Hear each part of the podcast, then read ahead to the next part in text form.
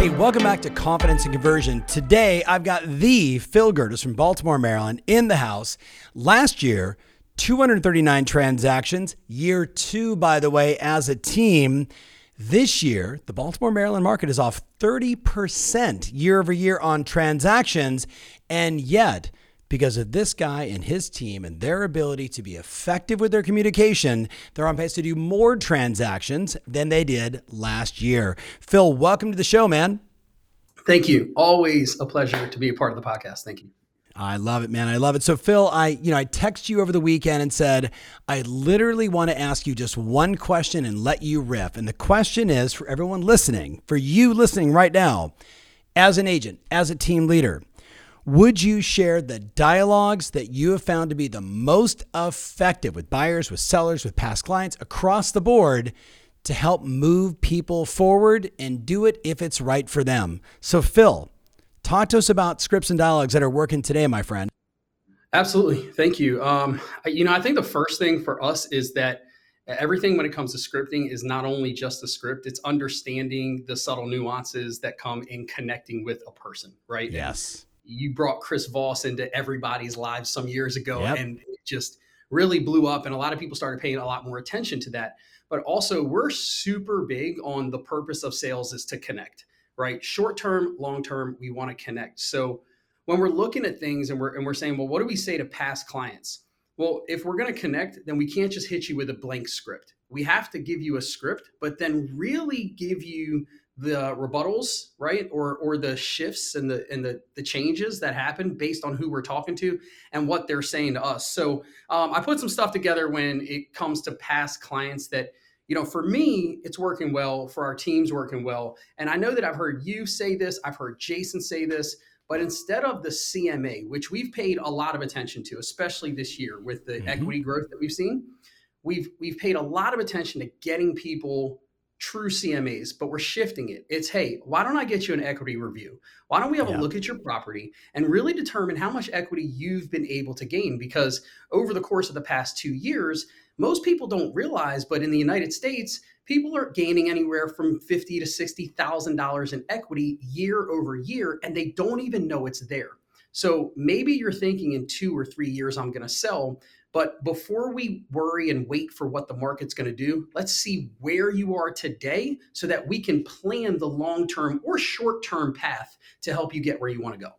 I love it. I love the the home equity review has been a game changer amongst our entire ecosystem. It is everyone talks about deliver value, deliver value, deliver value. Well, CMA is valuable, but a home equity review, a thoughtful, let me show you where the market is today. Let me show you what everyone else is forecasting for the next two, three, four, five years. And most importantly, let's talk about your equity position today. So I love that. Um, what else are you finding effective with past clients? And by the way, I love the whole purpose of sales is to connect. That's uh, that's one of the first things I wrote down. Thank you. Excellent. And so with that, we're always thinking, how do I take whether it's a past client, a buyer, seller, anybody, how do I take you to the next event? Because if I can always bring you to the next event, I never have you wondering. So even with an equity review, it's okay. So after you receive this, let's schedule a time to meet in person or do a video call or whatever the case is to where we can get you to the next event. So another side of this is you've got a client, they've bought, they've they've sold, whatever the case is, and it's been a year. Well, how do we reconnect with these people? Well, remember, the, the market is a lot of people are saying we're in a bad market. My we are not in a bad market by any means, in my my opinion. What we have is an opportunity market because yes. you've got a lot of people that never thought about investing, but now they have an opportunity to really think about what I call being a God property investor. So what that is is literally, I'm not telling you to become a master investor. That's not it. I'm telling you, link up with a good property management company and let's think about buy and holds but let's not scare you. Let's not over risk you. Let's use God properties. God properties are literally this deal is too good to be true. God dropped it in your lap. Got it. And you know, if you walk away from it, you're crazy. So conversation is, hey, look, why don't we do this? I'm going to set you up for a search.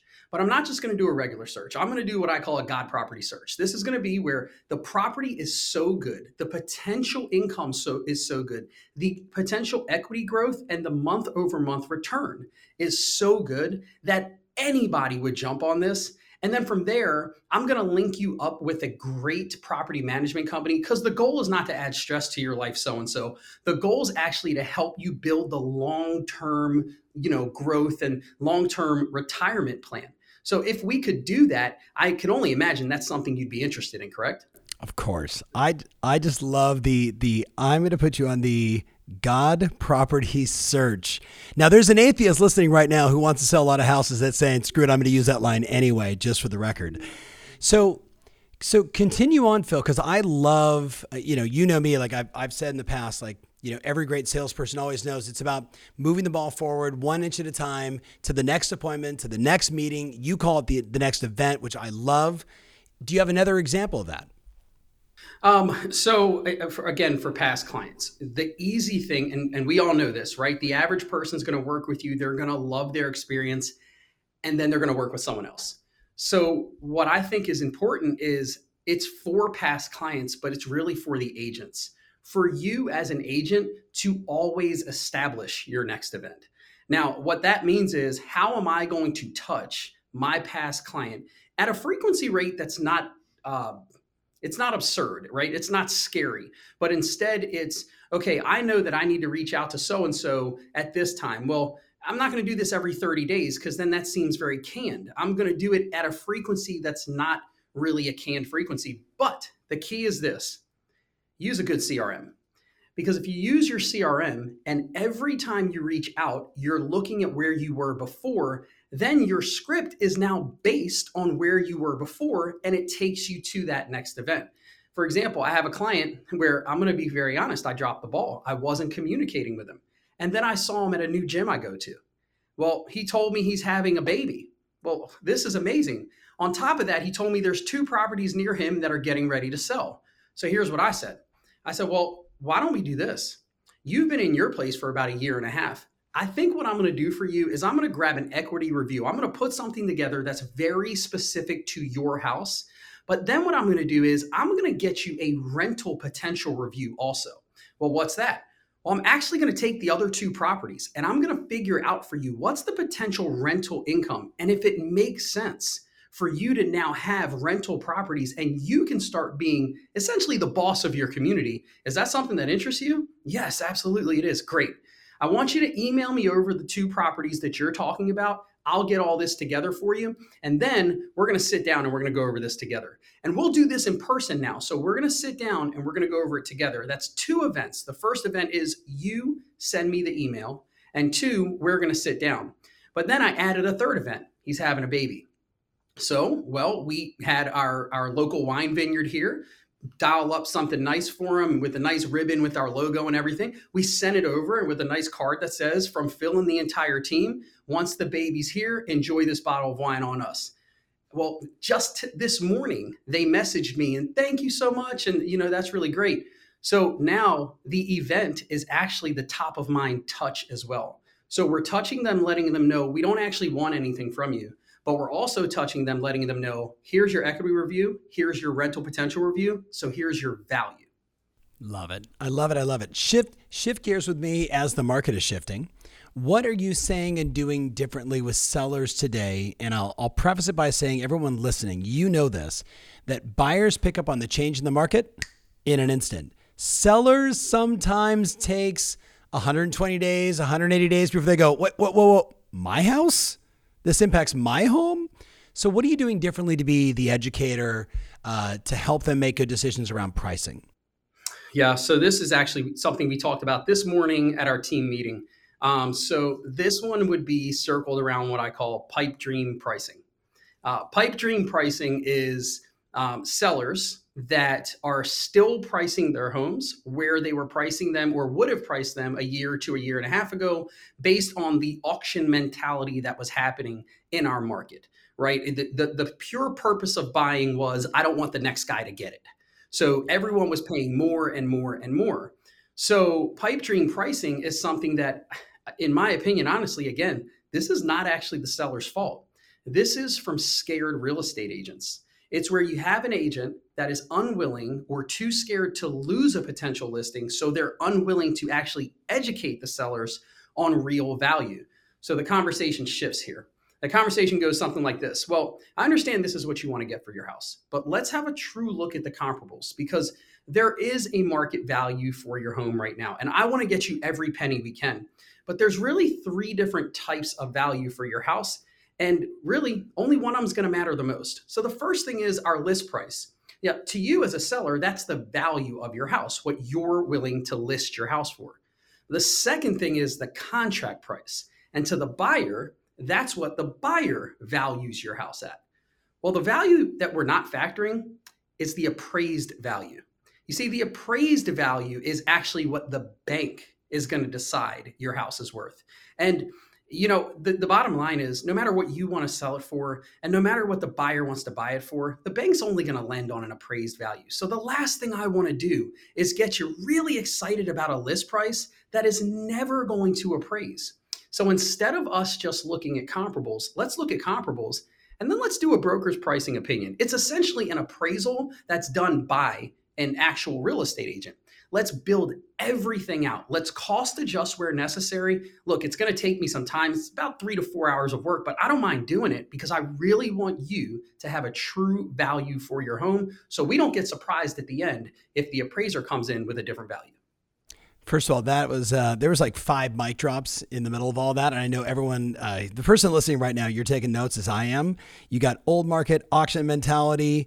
Uh, you know, I don't want the next person to get it. All those lines around pipe dream pricing, I love, and then I love the three distinctions of list price, contract price, and then appraisal price.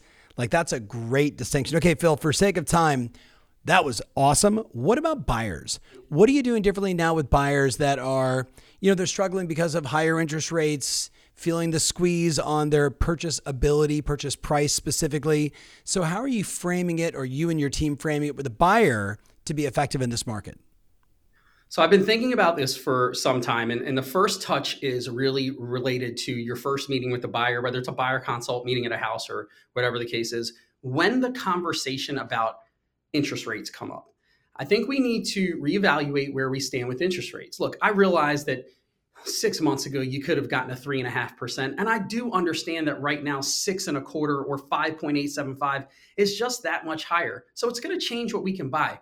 But before we question whether we should buy or not, I think the thing to remember is most people are paying seven percent on their car.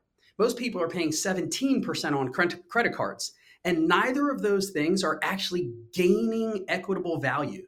So, yeah, you're going to have a little bit of a higher rate right now. But look, when rates go down, you'll drop your interest rate, you'll drop your payments by refinancing, but you won't drop your equity. And that's the key. So we're going to pay someone right now anyway. Let's pay into future equity growth as opposed to spending money on things that aren't going to help you in the future.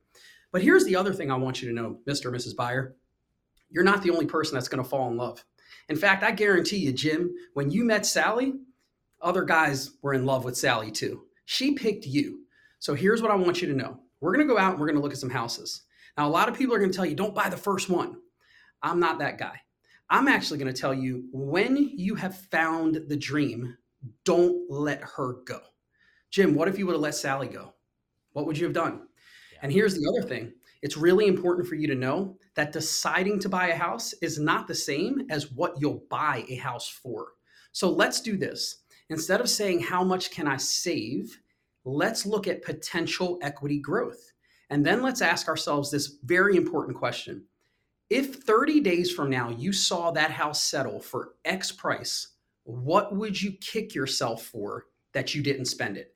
And look, I want you to know I'm this guy. There was a beautiful waterfront house in my neighborhood that I put a bid on. I could have bid higher. And honestly, if I would have bid higher, I would have got the house.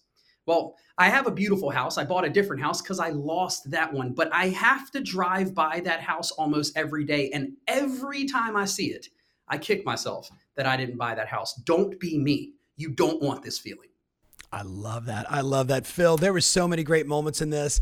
We try and keep these uh, this particular show really short, but there is literally I have two pages of notes in front of me with some brilliant lines.